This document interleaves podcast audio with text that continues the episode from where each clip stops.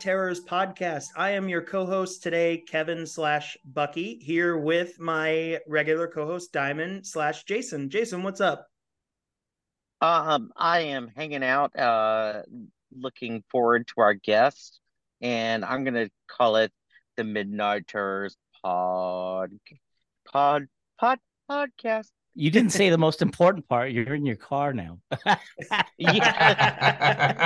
That is that is important to note for sure. Uh, Is that why you is that why is your camera on but there's just no light going on? Yeah, on? it is. Yeah, it is, but you can't see me. It. It's gonna be a Cancer Man situation, That's cool. like from the X Files. You'll Yeah, see it- me like lighting up a cigarette and um just love Oh it. now that would be cool. I'm looking forward to that. Don't let me miss that. Yeah, yeah. uh, that's You'll see my my face light up um just with the cigarette. No, that's cool. That's cool fun. that you didn't like just turn off your camera, which probably would have been practical, but you're you're keeping it on so we could we could watch the the lighting of the cigarette. Yeah.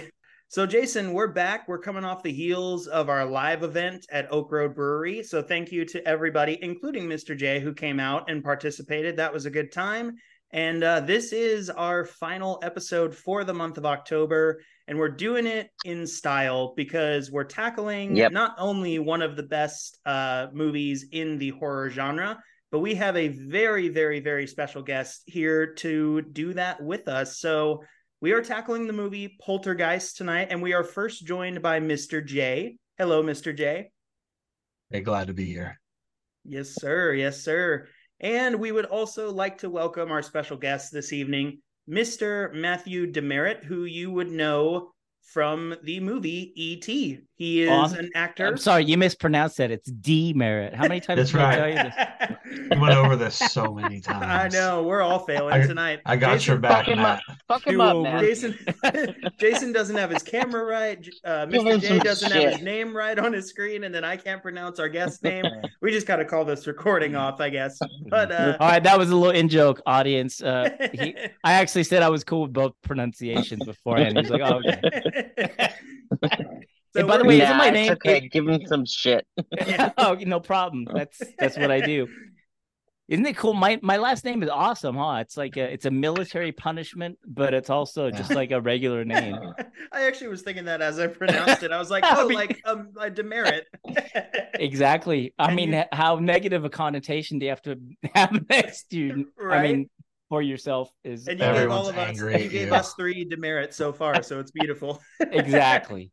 But we're well, here with everybody calls me everybody calls me Diamond because that's my last name. So That's that's a good one. yeah. there we That's go. not You got- negative. You got, you got Dustin Diamond, you got King Diamond. You're in good company.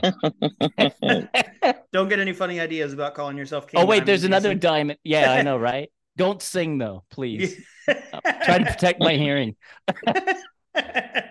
There's So- another diamond uh from Fabulous Baker Boys, Michelle Pfeiffer. She played Debbie Diamond or something like Oh that. yeah. Oh yeah. Yep. Mm-hmm. I'm trying to think That's of all the all diamonds that I know. oh, that's beautiful. Uh, but so we are here tonight with Mr. Matthew DeMerritt, or Matt DeMerritt, as we'll probably refer to him throughout the night. And you know him from the movie E.T. He is an actor Ah. slash stunt performer in E.T. in the E.T. suit on the movie. So uh, and, and ET itself is a horror movie, right? I'm Yes, forget about is. Poltergeist. that we're Yes, going to get into is. that because so Matthew, first of all, welcome to the show. It's an honor to have you here tonight. We've been working on this for like seven months now, and I'm glad we're finally doing this. But I remember meeting you at Horrorhound in Cincinnati and talking to you at your table. And when you offered to be a guest, so graciously offered to be a guest on our podcast, you were saying to me, Well, technically, E.T. is kind of a horror movie if you really think about it. And I'm like, You don't got to convince me. I believe it. yeah, It like, could on- be. on, on so many levels, right? Okay, what what were you gonna say? Who said it could be? That would be Uh, Jason. Diamond. Yeah. Are you, yeah. are, are you ready to defend this? It sounds like you we might have a, a contrarian here. Oh, I'll fight him. yeah, yeah, yeah. I'll fight him for you, Matt. Don't worry. All about right. it. Thank On the flip side, Mr. J actually has a story tying into his background with the movie E.T., which is why I asked him to join the show, uh, not just talk about the movie. But Mr. J, would you like to share your story? No. this is tying back to Matt, like thanks for the nightmares. Yeah, Hey, you're welcome. This is So- back to like episodes three and four where he brought this up. Oh yeah. yeah. Oh, I It's should have listened to those. no one ever really believes it, but it's true. So I love horror, always love horror. Grew up on it, love drawing like pictures of Frankenstein monster and the Wolf Man, just draw, like loving all that stuff. The only movie that has ever messed me up is your fault. I believe it. I oh you don't you don't think I've heard those stories before? I I'm sure you have. I'm sure you have. And I mean, from my I, own- my I'm own- talking Oh, go ahead. Go ahead. nightmares. Nightmares is Oh, what really? I'm talking about. Like years of nightmares. Like not just a little bit. I remember running across the house to just to just sleep on my parents' floor. I was so freaked out. Wow. How old were you when you first saw it? This was last year. I'm just kidding. it's been a rough. Okay, it's then- been rough, right, Matt. He's be- Mm. he's being That- generous. okay, This that was unique. Last weekend. Matt, it's been really rough. Oh, wow. No, Oh, this was beautiful. I think I you need therapy. yeah. therapy is in order. That's right. I was probably six, Okay, that would make probably sense. six or seven. Sure. Yeah, it could be it would be traumatizing that age for sure. Oh, it was rough. It was rough, and I could not. Even then, I'm like, I, I, mean, I, I watch Creature from the Black Lagoon like all the time. I watch all these other movies all the time, but this is the one. I only had to see parts of it one time. Oh, he's lighting up a cigarette. Hold on. Everybody shut That's up. right. Oh, Yep. Everybody shut it. Everybody shut it. Oh man, I wish I would have screenshot that one. That looked almost artistic. there'll be another one. good coming. good aesthetics. All right, yeah, yeah. Smoke away, bro. Wow, That's what I Mr. J coming in hot, literally with there'll be another one. Just As so he like sprints toward You're supposed to warn us, man. I was just so happy to be looking at the screen. oh my goodness, I was so not prepared for that. Okay, six. Okay, so you were six years old. So Six or had- seven. That would that would totally make sense. Oh yeah, it was rough. I mean, rough. I remember, uh, golly, all these little scenarios in my head Yeah. that I had like that he was just on my heels and he's looking through the window and he's like, I mean, I would get out of my room and run across the house in the middle of the night. oh, okay. like- so this is different. So ET was like a horror character. too. He was Yes. like a villain. Oh, Yeah. well, there was a yeah. lot of villains in that movie. Sure. Um, you know, the Well, government, well- of course. Okay. You Um, know, most people are scared of the government agents in ET. Yeah. no, I was Mr. as Mr. well. J. Mr. J is afraid of ET. ET got me. ET was I didn't get it. Like I was like, he's the color of poop. I don't I don't understand. And then he turns white. A- That's weird. And then the government agents, I mean, you know, Yeah. it instilled it instilled a healthy distrust in in Mhm. in our our officials, which, you know, who that's Yeah. probably for the better. But um yeah, I I mean full on a a visceral reaction when I would see ET. Yeah, well, that I- yeah. the scene, the scene in the cornfield, you know, where he's Yep. like, screaming and Yeah. Oh, yeah. like, multiple, and that was definitely meant to be frightening. It So, uh, was. and, and I can I imagine can having- confirm you. Yeah, totally. I can imagine having a very traumatic effect on a six-year-old.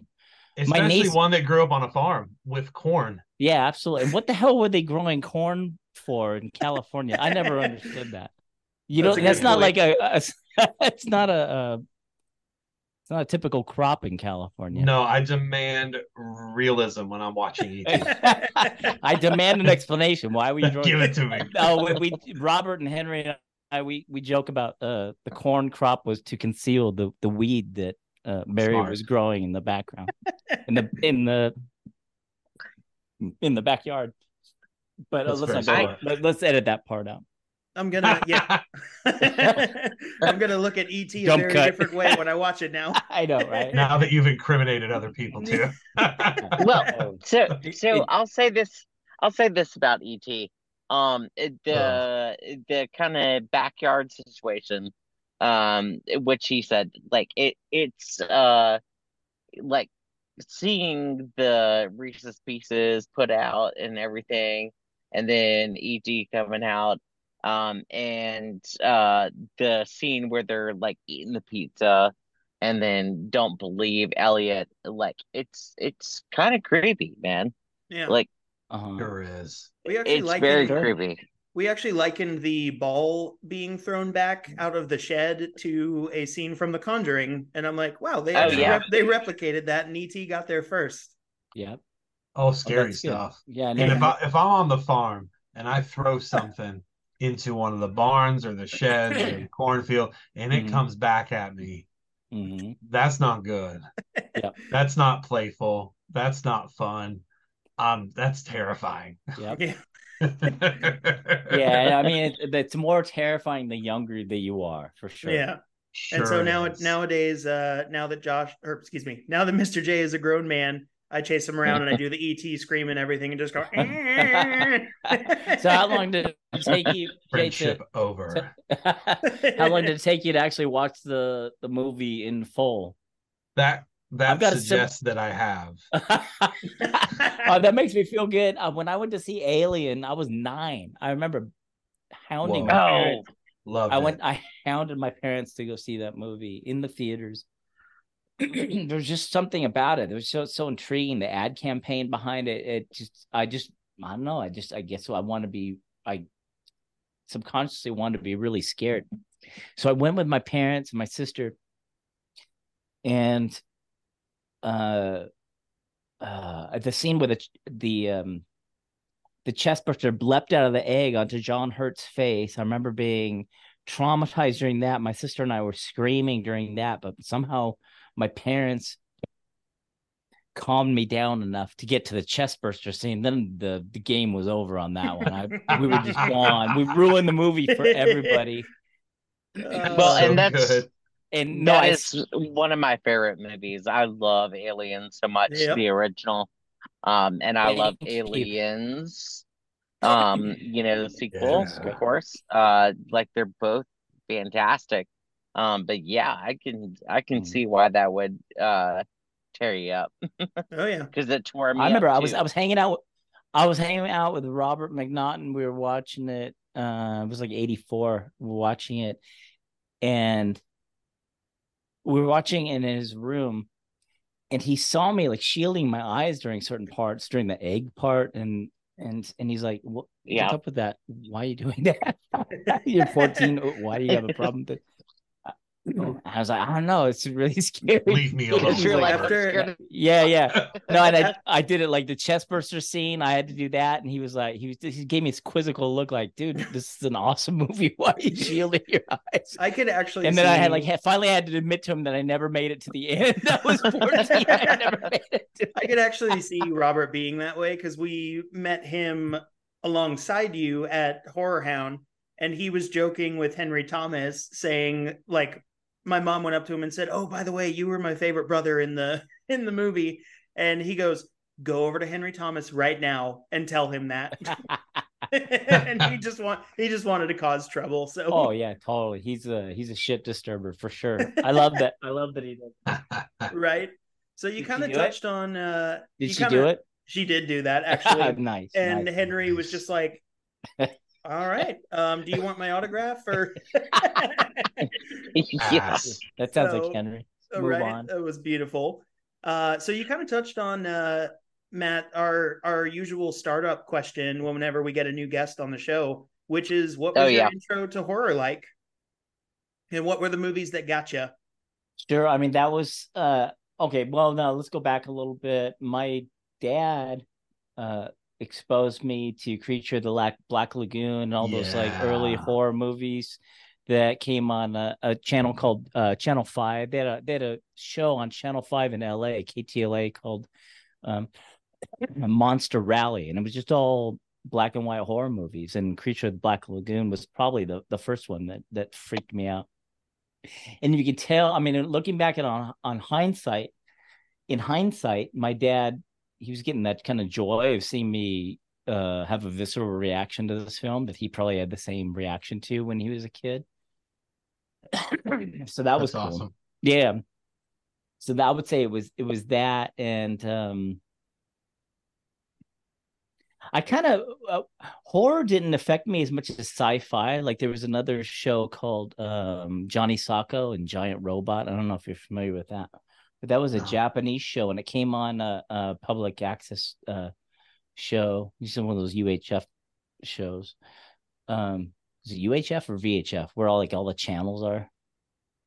Um, no. I'm not.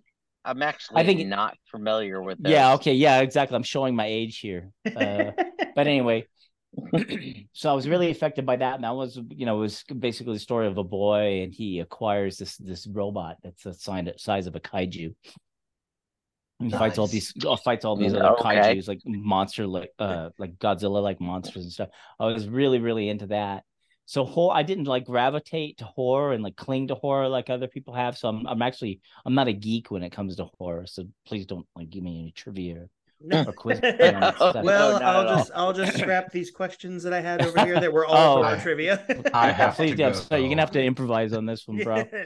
No, Uh, we got you. We got you. Those are that- yeah. those are both uh, good options. yeah, that was the first one. Creature, Creature of the Black Lagoon, w- yeah, was awesome. And then for some reason, Alien, just the ad campaign for Alien really intrigued me Mm. to the point where I, I bugged the shit out of my parents. That brought me to it, ruined their day, ruined the day of everybody who was in that theater, and I really feel guilty about that. You know. Because that would annoy the fuck out of me if I went to uh, a- Yep. a, a movie I took completely anticipated. and I mean, get two kids like completely freaking out. Yep. and but but anyway yeah so that was i finally i saw alien all the way through by the way okay i was uh i was like 15 or 16 like And somehow how- robert robert you do? cajoled me into watching i did pretty good i didn't realize it was like after the chest burster scene it was there was it was fine. I mean there you know that was the that was the horrifying traumatic scene the chest burster scene. Sure. and everything after that was just thriller you know?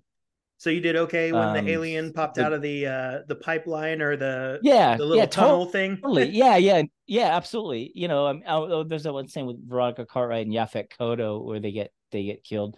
That was kind of traumatic but um it was just like the best thriller in the world after that it's like i missed out on so much by being such a pussy and not getting past just scene There we go. There we go. oh you know um, i got a great i got a great uh a story about that well i don't know great it is, No, go for it. when I um when I auditioned for uh for ET, that consisted of me going down to Carlo Rambaldi's studio in Northridge. He had a creature effects studio there. I didn't know anything about creature effects or anything like that. I didn't even know who Carlo Rambaldi was. But uh Steven and Carlo were there. Some of the other um guys on Carlo's staff were there. They, they were in the background. So I met Steven and Carlo initially. And I remember when I first went in the door, there was this long uh, stairway going up to uh, the attic of Carlo's studio. And the first thing you could see was, well, two things. It, you could see King Kong's giant finger because he designed King Kong's hand. Rick Baker designed the rest, as, as far as I know. And um, and you can see the alien head, which Carlo Rambaldi designed because H.R. Giger kind of that was an epic fail on his part. He couldn't get the alien head to articulate, so they hired Carlo to uh, hire to design that part of the alien. So that was cool. I mean, it was you know I didn't freak out and run into that studio. I was just like, oh that, that uh, that's cool. I didn't like why is that there? You know, and then I had a question about it, and he that's when he told me that he designed it. So that was cool. So that was the eleven then. Wow, that is Yeah. that is some mind blowing stuff. Yeah, right. I mean, to see that thing in person was just like Mhm. crazy. Insanity. Well, uh, I mean, thank you for sharing your journey into horror, and we're glad that you uh, you got there because you actually picked the movie for us tonight. Uh, we're staying in the world of uh, Steven Spielberg a little bit by talking about Poltergeist. So, uh, what was the uh, what was the reasoning for picking Poltergeist tonight? I don't know. I mean, I guess it was it was kind of random, but kind of also deliberate in a sense because that was right around the time of ET. I remember when we were filming ET. You know, when you're filming a movie, you see a lot of people like wearing the the promotional shirts or the the shirts that that um that people wore they worked on the set of working on a particular movie. I remember seeing Poltergeist a lot. I was like, what the hell, Poltergeist? That sounds weird. That was as weird as Poultrygeist to me. I was just like, what the hell? What the hell does Poultrygeist mean? It was really intriguing though, because it looked like, you know, it was like, it was you remember the the poltergeist logo and had like a little explosion coming off the P and then a little explosion coming off? Yeah, yeah. Yeah. It, it was like that kind of. So it was just very intriguing. So, so when it finally came out, I believe it came out um a little earlier than ET. I was like, oh, I know that movie. Oh, this is a trip. It was a trip to see it like all compiled and turned to into like this very um professional ad campaign, you know. And it kind of explained a little bit about what poltergeist meant, and it's you know this is ghost story. Well, I think with movie. uh I think with uh Poltergeist, um it was kind of the first like kind of accessible horror movie. Um Yes. so it's it was something that everyone could watch. Yes, is terrifying. Yes. Um but it's not so terrifying that like your 13 year old could watch it or you know something like that. And and that's actually one of the first horror movies um that my my children have ever seen. My children are eight years old. Um so for them to see that and love it and enjoy it Uh-huh. um I, I i think it's just a um it's just one of those things that's um not too over the top but yes, but- but but yet is totally over the top. You know, Mhm. that's when they started to make the ratings board think Oh, about yeah. what are we what are we doing putting PG on a film that has a scene where a guy is tearing his face apart. oh yeah And that's a that's a really good effect too. That's a Absolutely. very realistic Yeah. looking effect. It- yeah so it's it's it's almost and and especially with um my children being as young as they are like i'm i'm trying to kind of like ease them in to horror and not go too hard on it yeah. so just trying to find easy things for them to watch that they're not going to like have nightmares about Yeah. um so i went with uh the we went with their the we went with the movie that uh where a guy's tearing his face apart. Listen, it's no, That's a- it's no ET. Okay. Yeah. well, their fair- their their mom Yeah, there's no gore mom- in ET. That's a fair point. It doesn't need it. It's terrifying.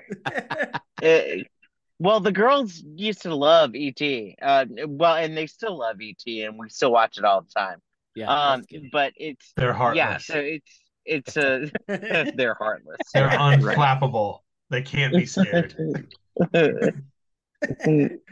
well you have to understand who their dad is so yeah. um Oh, he's an impressive specimen. Well, I wrote I wrote this uh, I wrote this note down earlier when I rewatched the movie uh, yesterday to sort of prep for this. This movie is such a perfect walk along that fine line between very fantastical, very Steven Spielberg adventure movie like Uh-huh. E.T.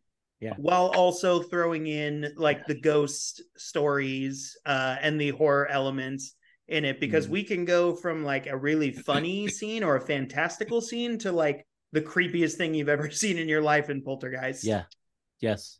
And uh, I know Yeah, that it's- there's it's- there's always a lot of back and forth about who really had the heaviest hand in directing between Tobe Hooper and uh, Steven Spielberg. And Mr. J, I actually wanted to throw that to you because I hear a lot of people say, "Oh, I'm pretty sure Steven Spielberg did it," which love Steven Spielberg, but I kind of feel like Tobe Hooper had it in him to to do the directing that's in this movie. Do you agree with that? Yeah, I feel like I heard a lot of comment on Hooper doing a lot of it. Not that Spielberg didn't do things, but that he was focused on a few other um, projects, Mhm. and Hooper was a little more hands-on. I thought that's what I had heard. Yeah, I, I- I, the the the main thing that I heard about that one, I have on a couple trusted authorities, is that that the first day of shooting, Tobe and Spielberg were giving a 50-50 an equal amount of directions, and which is very unusual, unless it's you know specifically stated that it's going to be co-directed. Um, I mean, Tobe was clearly listed as the director on this, so Yeah. so I hear that Beatrice Straight uh, lost patience with this almost within uh, like when the 10 15 minutes of getting these directions this has to stop this is confusing no one told us that this is going to be directed by two different people we're getting two contradictory directions on on how to play out the scene and she just lost patience with it mm-hmm. and um she's she had some authority at the time i mean she's pretty famous uh, stage actor actress and um and I think that kind of uh, then embarrassed Tobe and and Spielberg, and I think that's when Tobe took over. Oh, okay. gotcha. Okay. Yeah, had you heard that? No. Yeah, yeah, yeah. Yeah, doesn't that sound like something that Beatrice Straight would do? She'd be like, no, she seems like kind of like no nonsense kind of person. And right. uh, and yeah, and she just she just spoke her mind. She said this has to stop. Yeah, that's that's an interesting uh insight that's mm-hmm. definitely new to I think all three of us. And that's that's awesome to to have you on the episode for that to you know having worked on a Spielberg movie to see that that input that he has on this one compared to you know the Tobe the Tobe Hooper influence is very cool. So yeah. Um so what let's we'll sort of go around here. What was everybody's uh first like watch of Poltergeist? Like when'd you get into it? Um I guess I'll start with mine. Jason actually can take the credit for this one. This was a movie that he introduced me to um, about a decade ago, right, Jason? Oh yeah. Uh, yep, yep. Yeah, I was I was a little bit older when I first uh when I first saw Poltergeist. And funny story, I watched it with Jason, my little brother, and my nephew. And uh my little brother was probably ten, and then Tim would have been Jason, what like six or seven? Yeah, and actually, um, what's funny is that uh, we had your brother and we had Tim, and we were going to watch it um, at the house. Uh, oh, we we you your sister. Oh, we watched yeah, it, and, but you know where yeah, the oh, story yeah, wound yeah, up. but, yeah, but your sister was like, "You can't let them watch this." I'm like, "Come on!" Like it's this is like the most I mean, there are really good horror movies. Um and this one is like super tame. Right. Um yeah. like it's it's it is scary, mm. but it's not like this gory, super over the top well, no. Jason, to be to be fair, you had recently also gotten in trouble for showing my nephew Pet Sematary. well, yeah, that's true. That'll do it. My other sister called you and was just like, "Why would you show my kid Pet Sematary? He's scared to go to sleep." But we got we watched guys, and we got all the way to the last ten minutes, and then my sister Heather came in and said, "You can't watch this," and turned it off. so I didn't know how the movie ended for several years. But I mean, but I mean, this movie, I mean, it's as much as that it's a good horror movie Mm-hmm. It's it's not that bad. It's not gory. There's no blood, like you know, but it but it is uh yeah, it's it's scary. Mm-hmm. I remember I remember watching it uh, for the first time. I can't remember the first time that I watched it. Um, but it, I, I do remember it like scaring me. So, well, I mean, I mean the, the scariest part okay, I'm gonna argue with you on the gore part. There was like maggots coming out of a steak. Yeah. all right. Yeah. And then and then the the the face tearing scene that we talked about. Mm-hmm. So those were pretty intense. But the scariest part is that is they as far as I know, they pioneered that scene where the you know someone's looking under the bed and then they go the other side of the bed and the clown. Oh yeah, and then the clowns there. Yeah, that was yep, that sure. would probably be the most the scariest one because that wasn't as much of a cliche at the time. But I would agree with you. I mean, it's especially today, today's context is not scary at all. And I have, I would no, just I say, a... go ahead, Jason. Go ahead.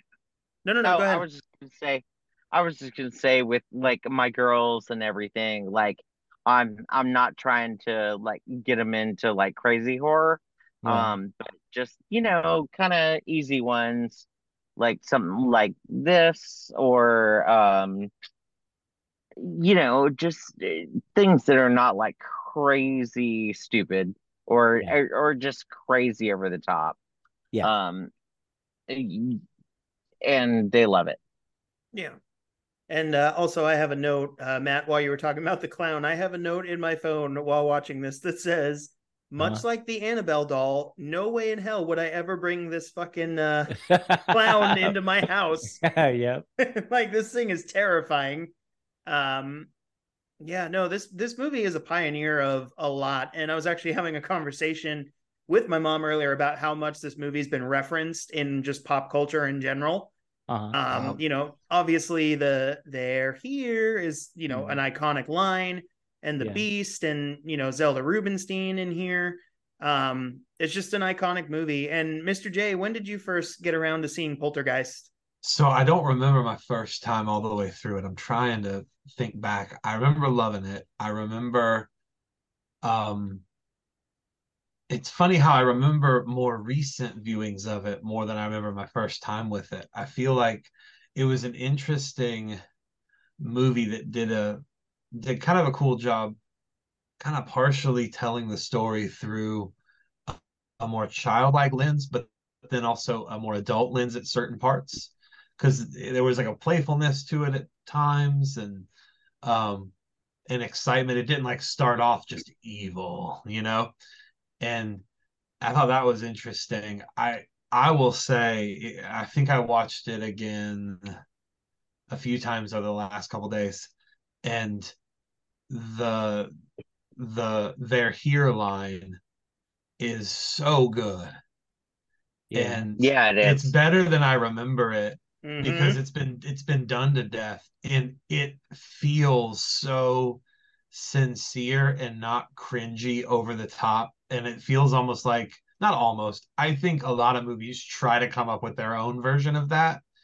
And the you can feel the score just just building to it. Then the they end Yeah. up saying something that feels so forced or what they're saying doesn't feel forced but how they're saying it does.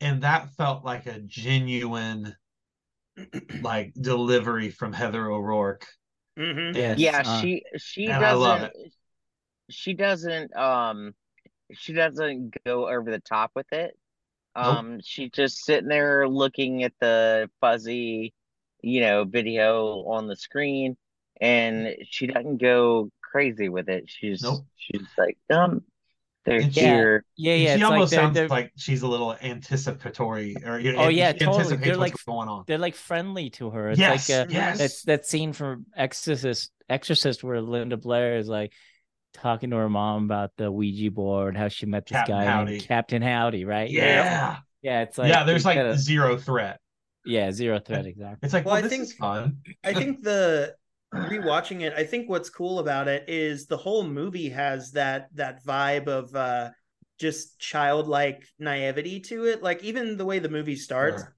I love the way we're introduced to the family and the house by the dog walking from room to room. It's just like, oh, what's this? What's that? What's Love this? that. You know? And like then we meet the kids and Heather O'Rourke. We we experience a lot of the ghost stuff through her, Yeah. and she doesn't see anything harmful in it. And it again, that's that like paradox of the movie where it's like, ooh, this I can't stop looking at this. This is so like magical, but then it just gets flipped on its head as the movie goes on, and you're like, oh, this is some dark shit.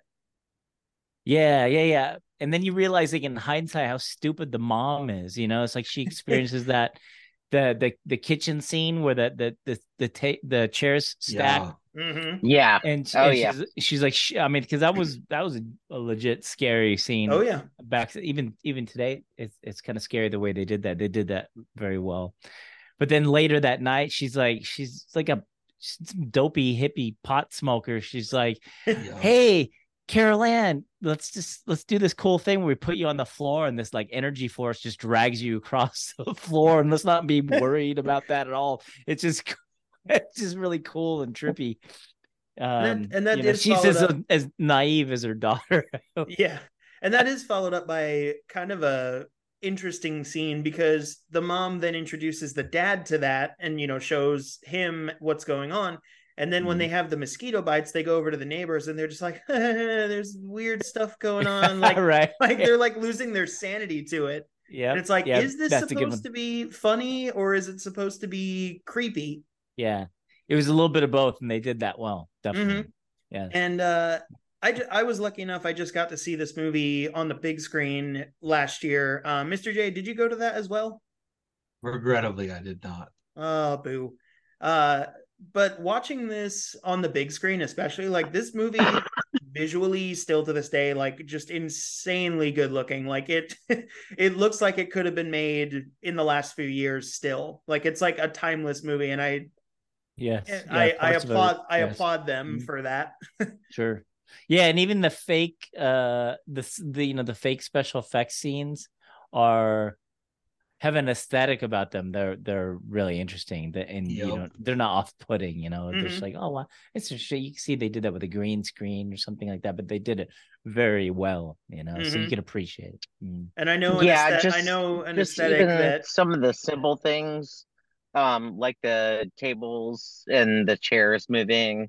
It's just like so simple. Like it's yeah. I Yeah, that was- it's mhm. somebody I'm guessing was pulling it along with a string or or you know a Mhm. rope or whatever. But Mhm. it looks good. It It, looks so good. Totally. And I know an aesthetic that Jason's enjoying in the movie is all of the uh all of the Star Wars merchandise in the kids' room. Yeah, yeah, That's one thing you always bring up. Mm. yeah, yeah. Because it's Spielberg, and um, just even there's just little tiny things where the kids are turning over and they've got a action figure in their mouth or whatever, and it's like a Luke Skywalker, um, you know, figure or whatever. Um, and of course, you know, Spielberg and Lucas are friends, so it's it's really cool to just just stupid shit. Yeah, yeah. I always appreciated that Star Wars ET tie-in. You know, it's like the I Yeah, appreciated that. Star Wars tie-in. Totally, totally. I mean, just the the But not ET. figurines. I'm, I'm, s- I'm uh, switching the the subject here, but but yeah, the Star Wars figures in ET. You know, it's like, geez, how many millions did Lucas get from that? but I mean, but it works. It's not real cringy. You know, what I mean, it's not Yeah. like you know, Coca Cola or Burger King. It's like, eh. Yeah. and then and then and it's like I don't know if Lucas is paying him back or or whatever in Phantom Menace where he has the the scene in the Senate with the the ET. with the ETs, yeah. Yeah, I don't. You know what? I love that because I don't have a lot of when I do the the autographs to the shows and stuff. I don't have a lot of taglines. You know, it's just like I have like two or three. Mhm. Uh, one is beer good instead of be good. But the other one is the other one is may the beer be with you, and everybody gets a kick out of that one because it's like that's you know it references my most famous scene in, in ET, but also it's like it references the Star Wars ET tie-in, which is pretty explicit, you know. Oh, that's All right. beautiful. Absolutely. Of course, And I'm gonna you- go. Well, and it's funny. And Mhm. and speaking of that, like in in ET, uh, just when they're walking around, um, the Yoda, uh, that comes walking comes walking along is just like, man, these guys are, Yeah, these guys are buddies. Like, yeah, yeah, you know, it's- it's just Lucas and Spielberg just, you know, loving each other and, um, you know, just yeah, putting out these little yeah, uh, exactly. It's cute. little things. Yeah, yeah. Mhm. Yeah, you those are always fun uh tie-ins and again just just the the setup of the house in this movie is uh Mm. is fantastic. Um and uh I mean but you talk about the visuals. Let's we brought it up a few times. Let's talk about that face melting scene and the uh the rotting steak and the maggots and the chicken leg and Sure. and the face melting uh initial reactions when you first saw that cuz that comes out of nowhere. I mean, I was uh, I was pretty horrified by it. I when I found out, I mean, I found out later reading a Starlog's magazine that Spielberg said that he actually he was underneath that face and he was doing the tearing, and you can kind of see from the angle of the arms is really kind of like awkward. You know, it didn't look it didn't look supernatural. I was like, uh yeah, that kind of kind of makes sense. So every time I see that scene from now on, it's a very real, realistic looking effect, but you could totally, you know, I see Spielberg right under that that prosthetic just tearing it up and having a good time. That's beautiful. Jason, did this scare you when you first saw Uh, yeah, basically. there were there were a lot of things that scared me. Um, I, you know, of course, I've talked about it on on the show quite a few times. Um, that I I did not get into horror or anything like that until I was much yet much older. Um, so seeing this stuff, or or uh, there were a lot of things that when I saw them, I was just like, oh shit, like d- just that just messed me up. Um, and I just had a lot of fun with them. And uh, of course, after the initial shock of everything, then mm. going going back into it, like I had so much more fun with it. Uh, I I learned to love horror and of course this is why we're here. Mm-hmm. um, but um, but yeah yeah there there was a lot of initial things that uh just like i could not uh get on board with or that uh, you know kind of messed me up. And uh now they're like my favorite things so. And mr j how'd you do with with this scene when you first when you first saw it? It kicked things into higher gear for me yeah, that's true because it definitely went from I mean PG to R, but it was still a PG film. You know? mm-hmm. Yep. I thought they they they got such um, a wide variety of types of scares, and I I just I don't know. I I can appreciate the restrictions they imposed on themselves, but also love that they kind of um, were able to do the job within them and then pushing the boundaries a little bit and i don't know i just i don't i i think back to that movie and it's like how did they get away with this yeah and and but in a positive way it just it still mm. felt like a big budget kind of it didn't feel like like this underground you know movie it, mm. it felt like this big budget type deal that happened to have subject matter that was a little more a little more scary, a little a little bit different. Yeah, um, yeah, and I yeah. bet they they had to pull some strings probably back then. They had we to. just don't know about because it's like Dude, they had okay, they, yeah, because if they if they if they if it was an R, I I I could have seen Spielberg and and and other people saying no that means we're just not going to get the audience on this. No i mean so i don't even know if spielberg would have entertained doing an r movie at that point. I feel like was it was it schindler's list like his first r? Oh was it? I, I wouldn't be surprised. Yeah yeah i, I believe so. Uh-huh. sure. I mean because i mean in that you know for us in in our world that's not that you know that, that's not a crazy deal. Yeah. But in their world of course they're sure they're kind of being asked to turn out a product that's going to have some commercial mm. viability. And sure, so and he probably and he's our rating's gonna absolutely, and he's very articulate. I'm sure he he, made his case in very articulate Spielbergian way. You know, sure. they, they mm. did probably did, and entertained the idea of, of making R because of that one scene. Um, but uh, I remember in '84. Do you remember uh, well, no, you guys are too young. It was before you're born, probably. But Gremlins um, was the first movie that no, was. I'm not too young. I love Gremlins. okay, cool. Rock and Ricky Rialto. Yeah, yeah, I was, I'm the, was... yeah, I'm the young one on here. These these two over here okay. are uh, are I'm planning my there. retirement as I speak.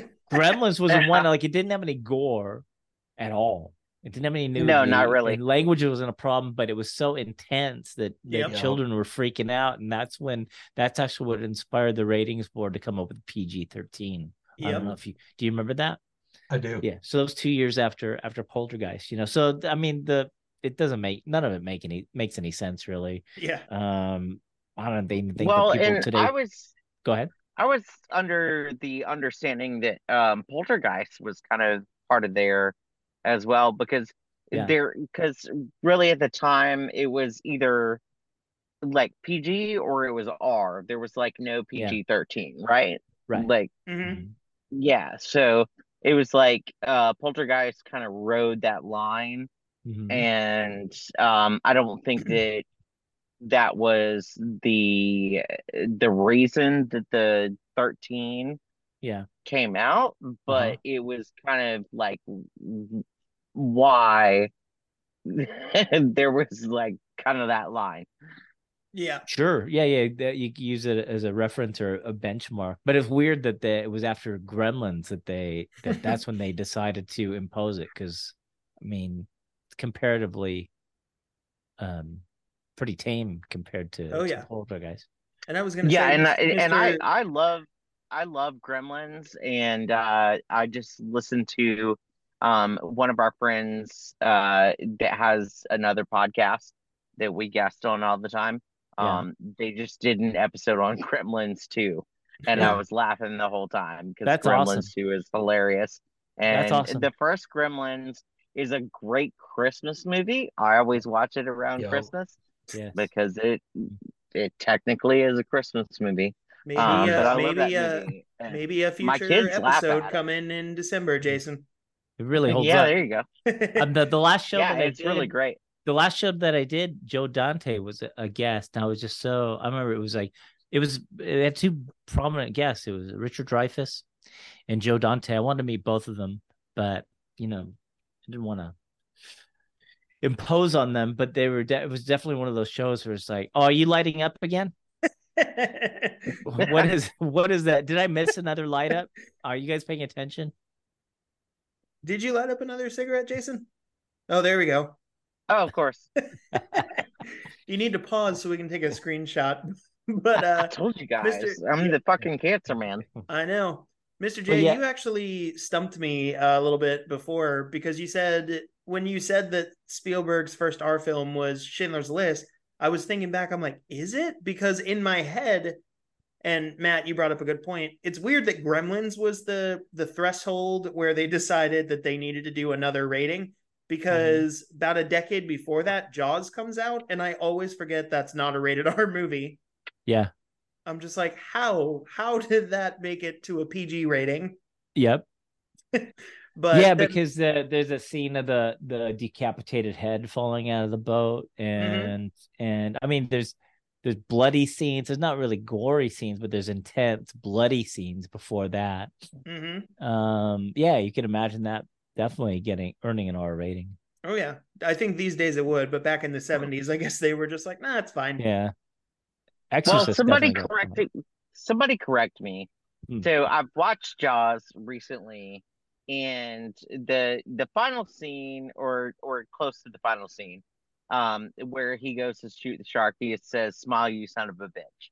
Mhm. Um, and, and I've been watching it on TV. Does he actually say "son of a bitch," or do they take the shot Yeah, the shot, his Yeah. the shot, the shot. "Smile, uh, you son of a," like a- it and then the shot the- goes off? yeah, it bleeps Yeah. the bitch. I think it does. Okay. Uh-huh. Yeah. Okay. yeah, And that's, All right, just I- so we're all clear, I did look it up. Um, Yeah. apparently Spielberg did a movie called Amblin. It was a little short film, and that was somehow rated R, but it was a little short film. Um, but the his first feature film being R was Schindler's List, followed by Amistad, Oh yeah. okay. and then Munich. Gotcha. Gotcha. So there we are. I know there's a lot of Amblin Yeah. fans out Yeah. there. On this podcast, Matt for being one of them. Matt's way into Amblin. Yep. That's beautiful. Well, I think uh, you know, we've talked about a lot of characters for Poltergeist. We'll just hit on a few more things about the movie. Um, we can't talk about Poltergeist and not talk about uh Tangina, Tangina, or Tangina. Zelda Rub- Rubinstein. What's her- Zelda yeah, Rubinstein. Zelda. Yep. yeah. I've heard it said Freaked my both ways. That's why I said that. What'd you say? Freaked my wife out. Oh, really? Yup. Wow. She's supposed to be the comforting one, man. I know. We're a pair, aren't we? Wow, you're sca- so Mrs. J is scared by Tangina and or Tangina, and you're scared, and you're scared by crazy. ET. Yes. Jason, I'll, how was it although I, pronounced in the I movie, will probably own I'll probably own the ET one more than she'll she'll just be like, yeah, I think I think Tangina like freaked me out a little as a kid or something. I'll straight up go, no, no, ET was horrifying, terrifying, nightmare fuel. We've talked about this. Jason, how is it What actually was that? What was in the the? her- Oh, is it? Yeah. How is it pronounced? How is 'Cause it actually didn't- I pronounced in the movie? I think it's I think it's Tangina. Well, that's a third option. yeah, you, Uh, you just added a third one, Tangina. I'm looking it up. Okay, thank you. but she, I, th- I thought I knew everything about the movie, but I forgot her name. I know, right? Uh, I had it in my head, and then it just my brain shut down for a minute. But uh, Mm. she's one of the best characters like ever introduced in a movie. She is. Uh, Oh yeah, I mean she's supposed to be comforting, but I guess uh, I guess Mm. Mrs. J uh, saw it a different way. Well, she's intense. I mean, did, was she put off by her intensity, Jay? She might have been put off uh, by her intensity and her very particular character, Yeah. where she walks in ve- very confident in certain things, speaking of certain things. It's Mhm. it. I, it might have just been unfamiliar to her as a as a kiddo. Yeah. Everyone else is scared. She's not as scared, and then there are times she's more scared than the rest of the family, which Yes. of course is there on purpose so that we go, oh Mhm. crap, they're not smart enough to be scared. Yeah. like she knows what's up, which is very scary. Yeah. So in yeah, the movie, I remember it was very heart wrenching when she was she was telling uh, Craig T. Nelson to threaten Carol Ann with Yep. spanking. I mean Mhm. that I I remember that. that- that Yes. kinda hit me. That was intense. Yeah, Yeah. because he he wasn't you know that kind of father, you know, and they and and they reacted to it. It was so great the way they they reacted to it. it was very it was very natural. So yeah, very intense character that woman. Oh yeah, and I love her monologues in the in the movie. You know, Mhm. especially like probably my favorite scene in the movie is just because Mr. J hit up an important point here where there's a lot of different scares in here. There's the jump scare, there's the practical effects, there's the verbal scene that's just meant to instill creepiness. And my favorite scene in the movie is the verbal introduction of the beast, where Tangina's talking about there's this other spirit, and to to uh, Carol Ann, it's just another child. Uh-huh, Uh, right. But to us, it's known as the beast, and I think that scene is amazing and Yeah. super super creepy. Yeah, totally. Yeah, because it's like, Yeah, it- uh, it's like what the, you mean the devil, the devil Yeah. himself? Shit, it's pretty heavy.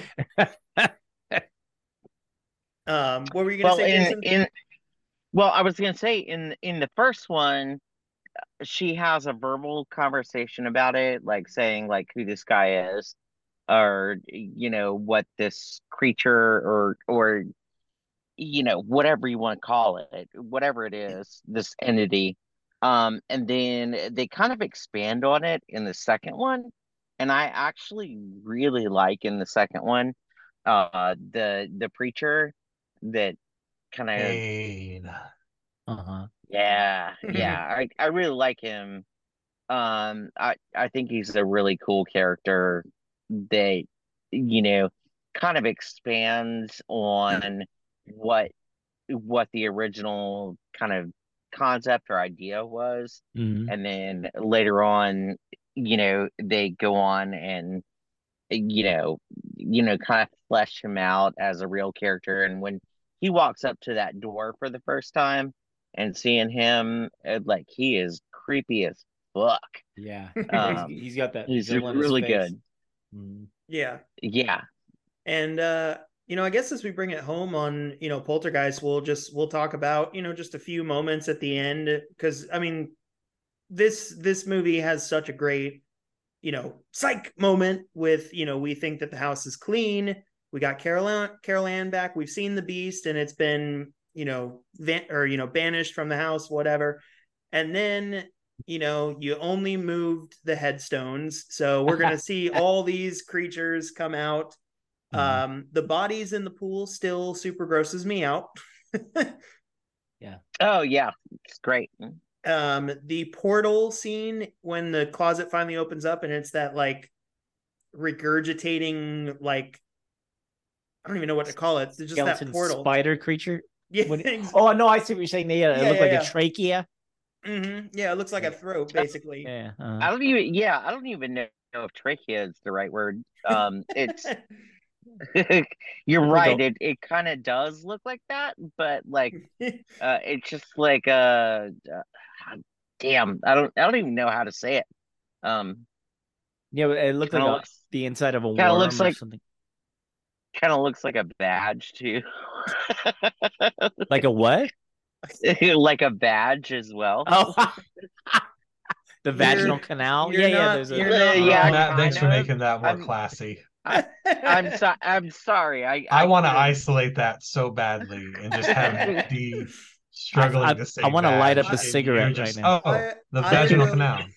I I I could have said it. Now's the way time to light up a cigarette. I yeah, I will take a clip of that and put it on our Instagram There go. where it's That's- just that clip. That's the teaser. Yeah, I was like, what is he saying? Badge? Yeah, Oh, we get badge. Holy yeah, shit. we get we get ET on on the But podcast, right, and what does Jason right. do? He's talking about comparing the portal in the house to a vag. I regret this immediately. Yeah, well, that's just true. There's like. Carol Ann was covered in like afterbirth when she came out of that. It- portal, right. right? Yeah. Well, Well, It get does seem like yeah. it was a pretty heavy-handed implication there that Yeah, she's totally. being birthed Yeah, no, back you- into Absolutely. the art physical planes. So I mean, I think it's fair. I think that's Yeah, that, that's a yeah, it fair is. thing. It totally is. Sorry for shaming you for thinking of vagina. no, no, it's okay. Um, This I'm is only always- shaming him for not saying it's it. okay. Um, this is always where Jason's mind is when we podcast. I'm terrible all the time. Um, but I'm saying like, because even eh, just like you said, like when they come out of the ceiling, like they're covered in like, you know, like kind of like afterbirth, and they got to put them in the bath and yeah. and uh, you know wash them off, and Mhm. and that's the same thing you that you do with a baby. Yeah. Like when the It's like baby's spiritual born, amniotic like fluid. Yeah. Yeah. yeah, yeah. When a baby is born, like you gotta, you know, take them out, like So- pat their back, and sorry, Mr. You J, know- did you just say spiritual amniotic fluid? Yeah. All right, let's make it family friendly. It's ectoplasm. Yeah. All right. Oh, there we go. This- This There slime go. in the netherworld, we, we can't explain. Jeez. But Uh, but yeah, well, I mean- basically that kind of that kind of we- feels Yeah. To it. Yeah. Need we say anything else about how amazing Poltergeist is? Like, I feel like that's just the note to end on with the movie discussion. Is there any So other points that you all wanted to hit on before we uh Um, before we end the Poltergeist talk? It's a great movie. You should watch it this October, and uh, it's a classic for a reason, and it's great. the one uh, more thing that I do want to say is that that white uh kind of spider Yes. creature, whatever Uh-huh. you want to talk about, Yeah. or whatever you want to call it, at the top of the stairs is like one of the most terrifying things that I've ever That's seen. the that's the beast, Oh. isn't it? Yeah, that was a good effect, and that is, it- in, in hindsight, that probably is the beast, right? I'm thinking. That's how I took it. Yeah. Mhm. Yeah, yeah, that's what I always took it as. Yeah, it's that that was kind of the beast. Um, but but yeah, man, that thing at the top of the stairs and uh it and it actually kind of looks like the faces from um Indiana Jones. Yes. Yeah. Oh my God. Yes, that was one of the most. That's a. I mean, you know, it's not a horror movie, but that's one of the greatest horror scenes. Oh, Oh, yeah. There goes. There's the lighter. He's smoking up. Smoke up if you got Yeah. him. Smoke 'em if you got 'em. There he Mr. J, you got uh, or Matt and Mr. J, you have any uh, closing thoughts on Poltergeist? Uh, I I don't think so. I mean, I I mean, we could always do an episode two on Poltergeist and, t- and talk about its flaws, just like we could do that with ET and Alien and all that. That would be an interesting sequel. But no, I mean, for right now, I I, I would rather endorse it, encourage people to watch it, and Yeah. Watch it in good fun. Don't expect to be too scared. Maybe I mean, if you want to be scared, you know, make your baby watch it or something. I don't know. Baby. Like like Find Mr. someone's baby. yeah, not your not your own. Go get Not your own baby. and Find someone else's baby. But yeah, no, no, wholeheartedly. It's wholeheartedly. their adore- therapy bills to worry about. Yeah, yeah, exactly. You'll be paying for those later. No, I, Yeah. I think uh I would just want to say that part two was so solid and that in the horror world there's often just such a big drop off, I think, publicly between the you know part one, part two. And part two is such a solid follow up that I'd say, man, watch part one, enjoy it, and then cruise on into part two, baby. Cool. All right. All right. We're all endorsing part two. There we go. There's our Yeah. sequel episode right there. Mhm. Uh, so that's our talk on uh, Poltergeist. Um, I wanted to open up the floor in case uh, any three of us have uh, questions for you, Matt, if that's all right. Sure. Um, Mr. J, you want to go first? I know that uh, you might have had a little bit of a time crunch. Did you want to go first? I just want to say thank you for coming on the podcast. It's been an honor to meet you and have you on here, and it's got to be just a. I mean, it sounds cliche, but it's got to be just so trippy that you've contributed to so many people's lives and so many of their even just foundational childhood memories like you, it's it's because of you and so that's got to be kind of a fun oh yeah i mean that's one thing. of the reason why i do these shows is like you know everybody's got a you know the same but also a very different story about how et has impacted their lives and how how far it goes back into their their childhood and how it helped them. I mean, you get the other half too. It's like freak them the fuck out, but you know, eventually, eventually they were able to make Not- it to the end. That's right. get Not over naming, any, hump. not naming any names or anything. Not naming any names. No, I mean seriously, we do have a large percentage of the people that I meet at the show are people like that. But they eventually they got over the hump, and then they they still want to meet me and ask me questions and stuff like that. So that's cool. So it's like you know they're not completely soured on it just because it it it fucked them No. up in their Yeah. no you Yeah. are redeeming the et name Yeah. So it's, no, it's cool. No, I appreciate it, Mr. J. Thank you. absolutely brother awesome. Well, Mr. J, did you? Mr. J, uh, did you want to? Did you want to hang out, Mr. J, or did you have to go? i actually have to jet but thank you guys so much Of Thank course, you, brother. Jay. Thanks for joining, Good to man. meet you, buddy. y'all have a fun love one you, brother. love you Love more Love you, buddy. Okay, bye. talk to you later love y'all bye Later. Jason, you want to go next? Yeah, um, Matthew, I was just gonna ask, um, you know, like how how did you find the role? Mm-hmm. And So I was- Okay, go ahead. go ahead. No, no, no, go ahead. Okay, so uh, when I was um I wa- I was my disability is a birth defect. I was born without legs, so I didn't lose my legs. So after I was born, the doctors were trying to figure out okay, how we how is he gonna get around? Is gonna be a wheelchair? Is gonna be prosthetic legs or whatnot? And so they sent me to UCLA Medical Clinic, which had a rehabilitation center where they were like figuring this all out. How is he going to move around?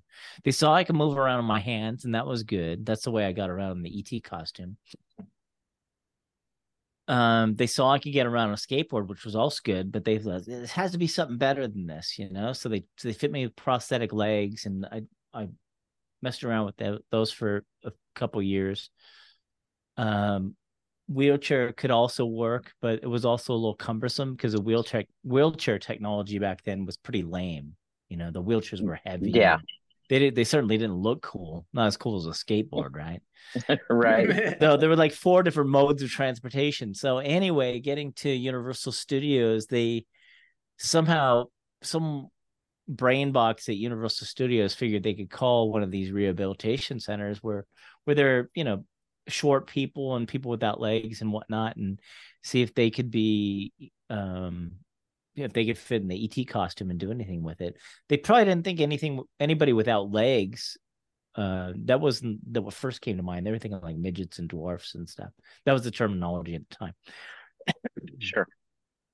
um and so one of my doctors said well we have a, a kid with no legs here. He walks on his hand- hands. He could stand on his hands um he could lift up his torso and he could use his hands as his feet and so they're like oh, that sounds interesting so they the doctor gave him my number and they called my mom and asked them if I would be available to do an audition in Northridge and meet Carlo and and Steven. That's how I got the part, basically. There we go. That's And- very cool. Yeah, Yeah. yeah, yeah.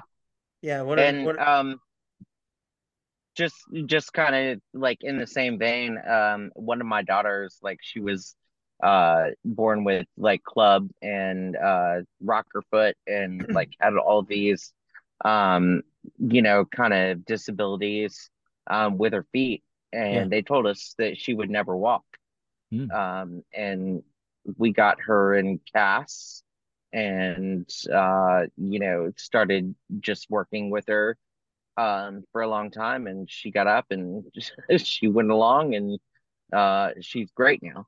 Um and we've had we've had people you know ask us like hey can she do this and do that? Um and so it's kind of a little bit of a similar situation. Mhm. um i know it's i know it's not you know the same thing but um but well, no i still, no, where she, you're that's a, that, from that's a, a legitimate handicap. She had to learn to walk with two deformed feet, basically, right? yeah yeah Mhm. yeah absolutely No, that's a that's a Um, huge that's a huge obstacle to overcome. So she has braces. Does she have braces, or she just eventually was able to um acclimate to acclimate her legs to walking? Um, not anymore. Um, so uh, initially she did have braces and she was casted until she was like three to four years old, and Yeah. they told us she would never walk, you know, Uh-huh. and she just she just got up and with the casts on, and then she did have to do braces for a little while, and Mhm. she just got up and just started rolling. oh, um, nice. That's awesome. Yeah, yeah. Mm. I love Um, hearing so stories like that. yeah, so we were so proud of her. Um, Yeah, but no, Yeah, that's incredible, incredible stories. Absolutely.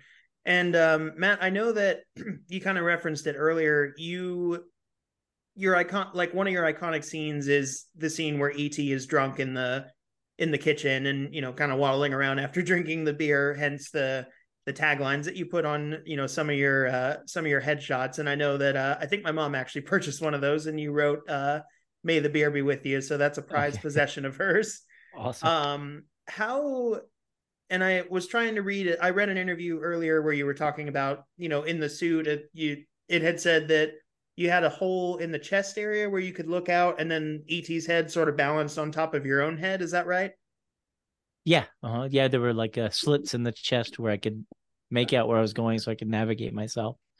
Gotcha. And uh, they set the head on top of my head. okay and uh i mean what is what is the what is it like being inside that suit from from your experience? Like was it like kind of did you panic a little bit or was it pretty comfortable? Because i had also read that steven spielberg was checking on you to make sure you were okay. Yeah, there was a you know everybody was was was concerned because you know it's funny the the latex recipe back then was worse than it was today. So it's like latex shrank back then, and so hmm. each each time we put on the costume, it was harder and harder to get on. So I think they're a oh little geez they're they're panicking a little bit. It's like it was dawning on on special creature effects artists that the latex there's something wrong with latex, you know? Mhm. whereas it didn't it wasn't um it wasn't stable basically. So but they did what, what were they going to do? Like make a whole other costume? So they just had to deal with it. So i think for that reason like the concern became greater and greater every time they put on the costume. And of course I mean, they could see it was soaking wet every time they took off the the costume. So they knew latex was a very breathable fabric you know? So i mean they were they were concerned about that then. It's funny you know it's like they're eh, in a lot of ways movies i don't know about today they're a little bit more cautious today. Back then they're just flying by the seat of their pants you know? It's like because what they, what they should have thought they should have had a little bit more pre-planning. It's like okay how do we create a cooling system that will fit within the costume that will you know what i mean? It's like dry ice is pretty low tech solution. How about that one? Yeah. that's but you know but even the technology i'm sure they could have done you know i'm sure they could have rigged something up to, to cool me off but they just they didn't really think about that kind of stuff back then you know?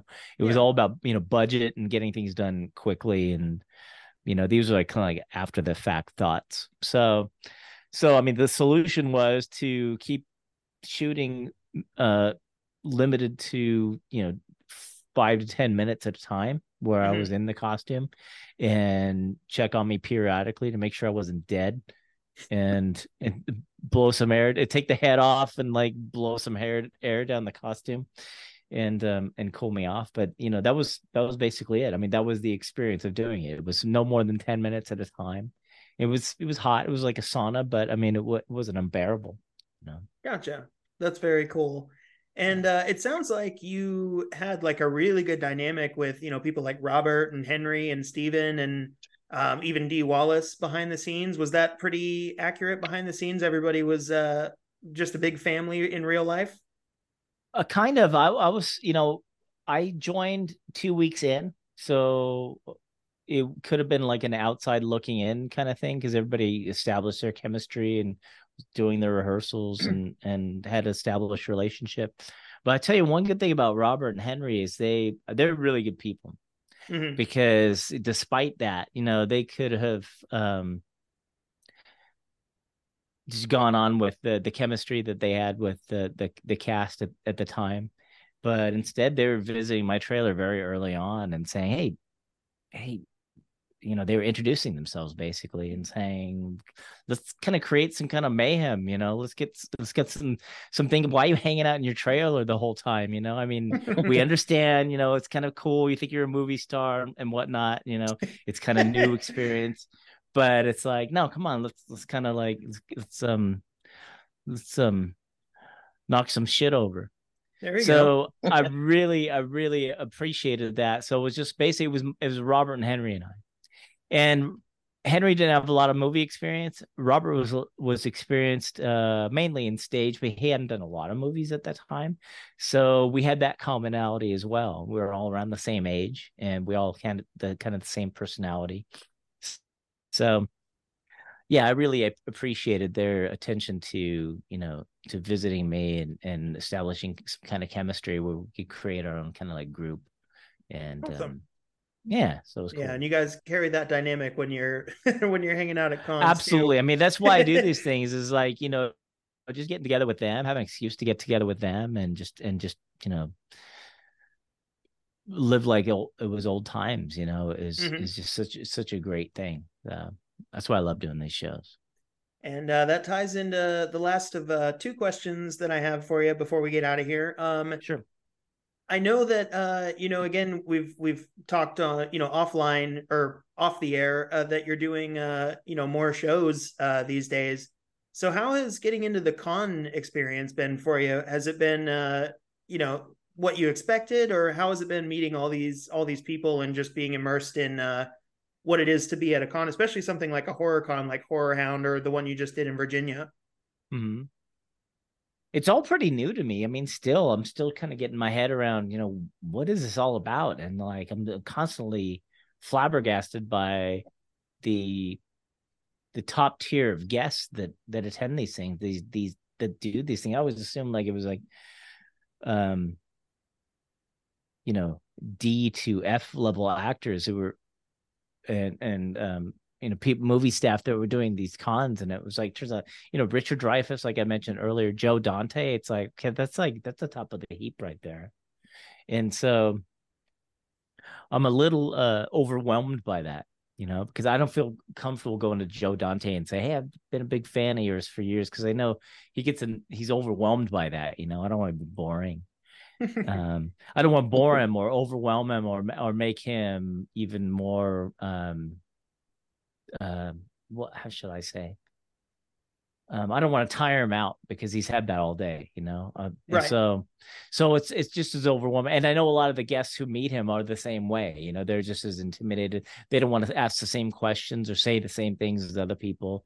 They've a lot of them have probably like looked into Joe Dante's and, and Richard Dreyfuss's and, and other actors of that uh, other um, figures of that sort to figure out uh, you know what are their hobbies or what are the things apart from the directing that would be interesting to talk to them about you know so I kind of wouldn't be that way and if I'm not then I just don't even meet them at all you know Sure.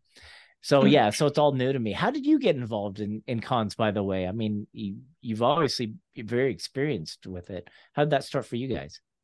Well, so for me, uh, I went to my first con in 2019. Um, just being a massive horror fan, they finally, uh, so we live down here in uh, South Carolina, and a convention called Carolina Fear Fest started up uh, about four years ago. And uh, me and my friends at the time were like, we're really big horror fans. Let's just go. And I didn't really know much about cons. I just saw, oh, wow, they have some of the actors there. Um, they had like cousin it from the Addams family, the actor there for that.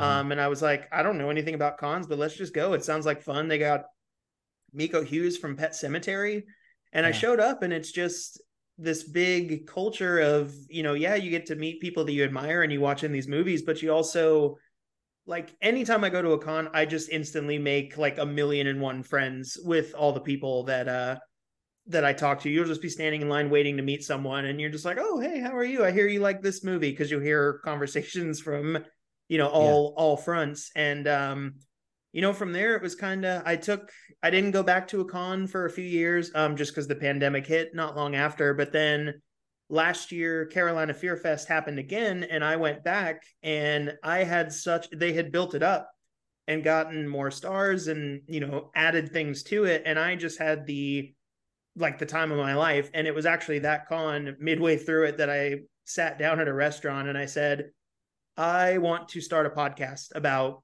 horror movies and have a podcast yeah. that's like that community. So i i came up with the idea and the name and i called jason and i said jason you want to get on board with this? Because he's always been a curator of of movies for me. Um and that's that's how this was born. And then ever since then it's just it's an addicting feeling going and meeting people that you admire like yourself and you know just being immersed in the in the culture. Um jason what was your what was your foray into into cons um we just uh we just had a good time and actually um bucky was the one that got me into it um i've only been to one con um, and the con that we went to in Columbia was uh, great, and we met a lot of good people. And I had never really gotten to meet some some of my kind of heroes, or not even like heroes, but just like people that I love yeah. so much, like from different places. Um, and it, it's it's just been fun. Like we've been we've been doing this for about a year now and the the people that we can get on to our show are amazing and i never thought that we could get people of your caliber or any other caliber onto our show. I thought you know maybe like five people would listen to us or you know whatever like and we've just been we've just been at it for like a year, um, over a year, and just the people that we've met um, from different podcasts um, and just everything like has just been amazing. So it's it's great. That's awesome. Yeah, I mean, being able to attend these conventions and um, interact with these guests personally uh, has has really helped your podcast, right? So you've been able to build your guest roster and have some really interesting interesting subjects to talk about.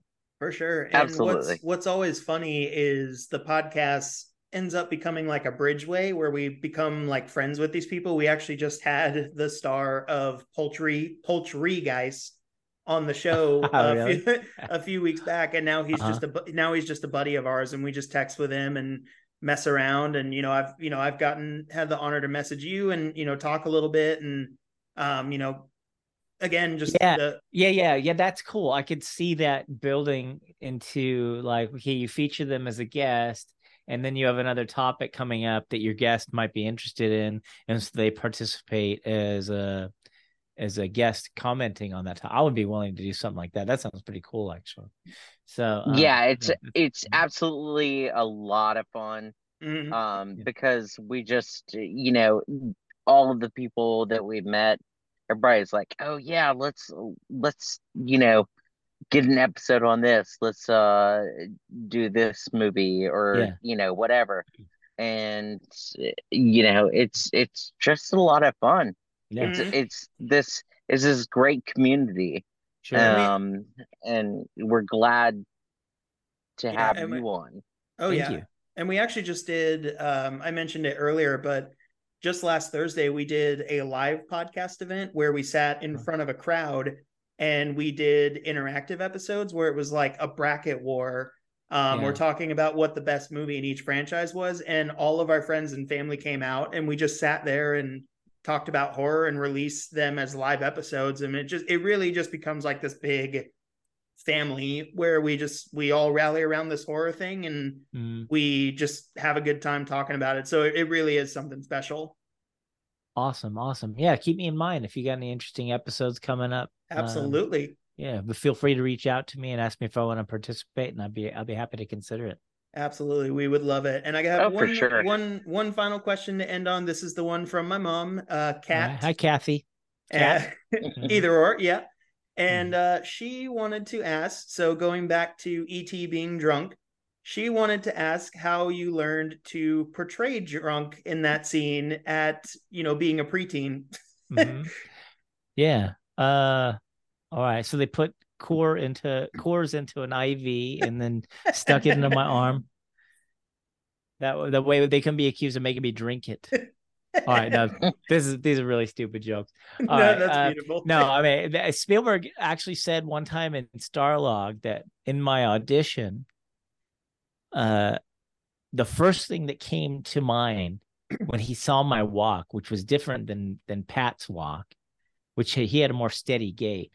He was like, "Oh, he's he'd be perfect for the drunk scene. I could put him in other scenes too, but the drunk scene would be perfect because he has a kind of a waddle about him." And so basically, I mean, the long story short, Kat, is that I look like I'm drunk when I walk. It's just it's just a natural characteristic of my walk when I walk on my hands. So that was it. There we Didn't go. have to drink any quarters at all. there we go. The magic of filmmaking. Well, hey, all right. Matt, it has been an absolute pleasure and an honor to have you on. And again, I I have to say thank you because at Horrorhound, you mentioned to me like asking if you if like volunteering to be on the podcast. And you know, I, I can't thank you enough for that. And it's been an absolute pleasure getting to talk to you for the last seven months and to finally have this happen. So just thank you, thank you, thank you for coming on. And we we are happy to have you back anytime you would like. Awesome. I'll be happy to do it, man. I'm glad we finally got around to do it. Thank you, Kevin. I appreciate it. And thank you, Jason. Absolutely. Yeah, All right. absolutely, bud. Awesome. All right. All right. Quit cigarettes. All right. There All you right, go. there's- You heard it. I will. I will try. I will. Try. you heard it. You heard it from You're ET welcome. Himself. on. Yeah, you heard it from ET himself. All right. So it's supposed to have some impact. All right. All right. I'll That's give it a beautiful. shot. I'm well, just well, breaking your, uh, well, I'm we'll just do- breaking your balls. I've been drinking beer during this whole podcast. So I- I'm Hey, that's the way to do it. well, we'll wrap it up here. This has been the Midnight Terrors podcast, everybody. Get in touch with us under Midnight Terrors Podcast on Facebook and Instagram. Shoot us an email at Midnight Terrors Podcast at gmail.com. You can check out our TeePublic store if you want to pick up. Uh, I think you can actually see it. There's one of the shirts right there. Uh, so if you want to pick one of those up, you can, or shirts, or excuse me, stickers or hoodies and shirts. And uh, thank you again, everybody who came out to our live event. We- We had the time of our lives doing that, and we love you all so much for coming on out. Y'all are awesome. And, And, uh, give Matt an opportunity. oh yeah, no, we got you, man. we got you. Um, but then uh, this is it for the month of October. This is our big Halloween episode, and uh, we hope y'all have enjoyed all the extra episodes that have come out this month. And that's all I got, Matt. Um, you got anything you want to plug, or you got any shows coming up that you're going to be at? Anything you want to promote before we get out of here? Actually, no, I got no plugs whatsoever. Nothing on the schedule. So no, wait. Let's do a. Let's, let's um, let's sign out as as you do. Absolutely. Well, Well, hopefully, we are hopefully we'll gonna see you at a con another down here in SC. Well, that would be nice. Yeah, I mean, I'm always I'm always happy to do them, but you know, until then, no, well, we'll put in. We'll put I'm in a good word. unemployed. we'll put in a good word for you. All right. Awesome. Thanks, buddy. Well, until then, we love you and we'll do it again. We do. We love Thank you, Matt. Jason. Thanks right. so much. This is the You're Midnight podcast. We'll see y'all again soon. Peace. Okay. Bye, guys.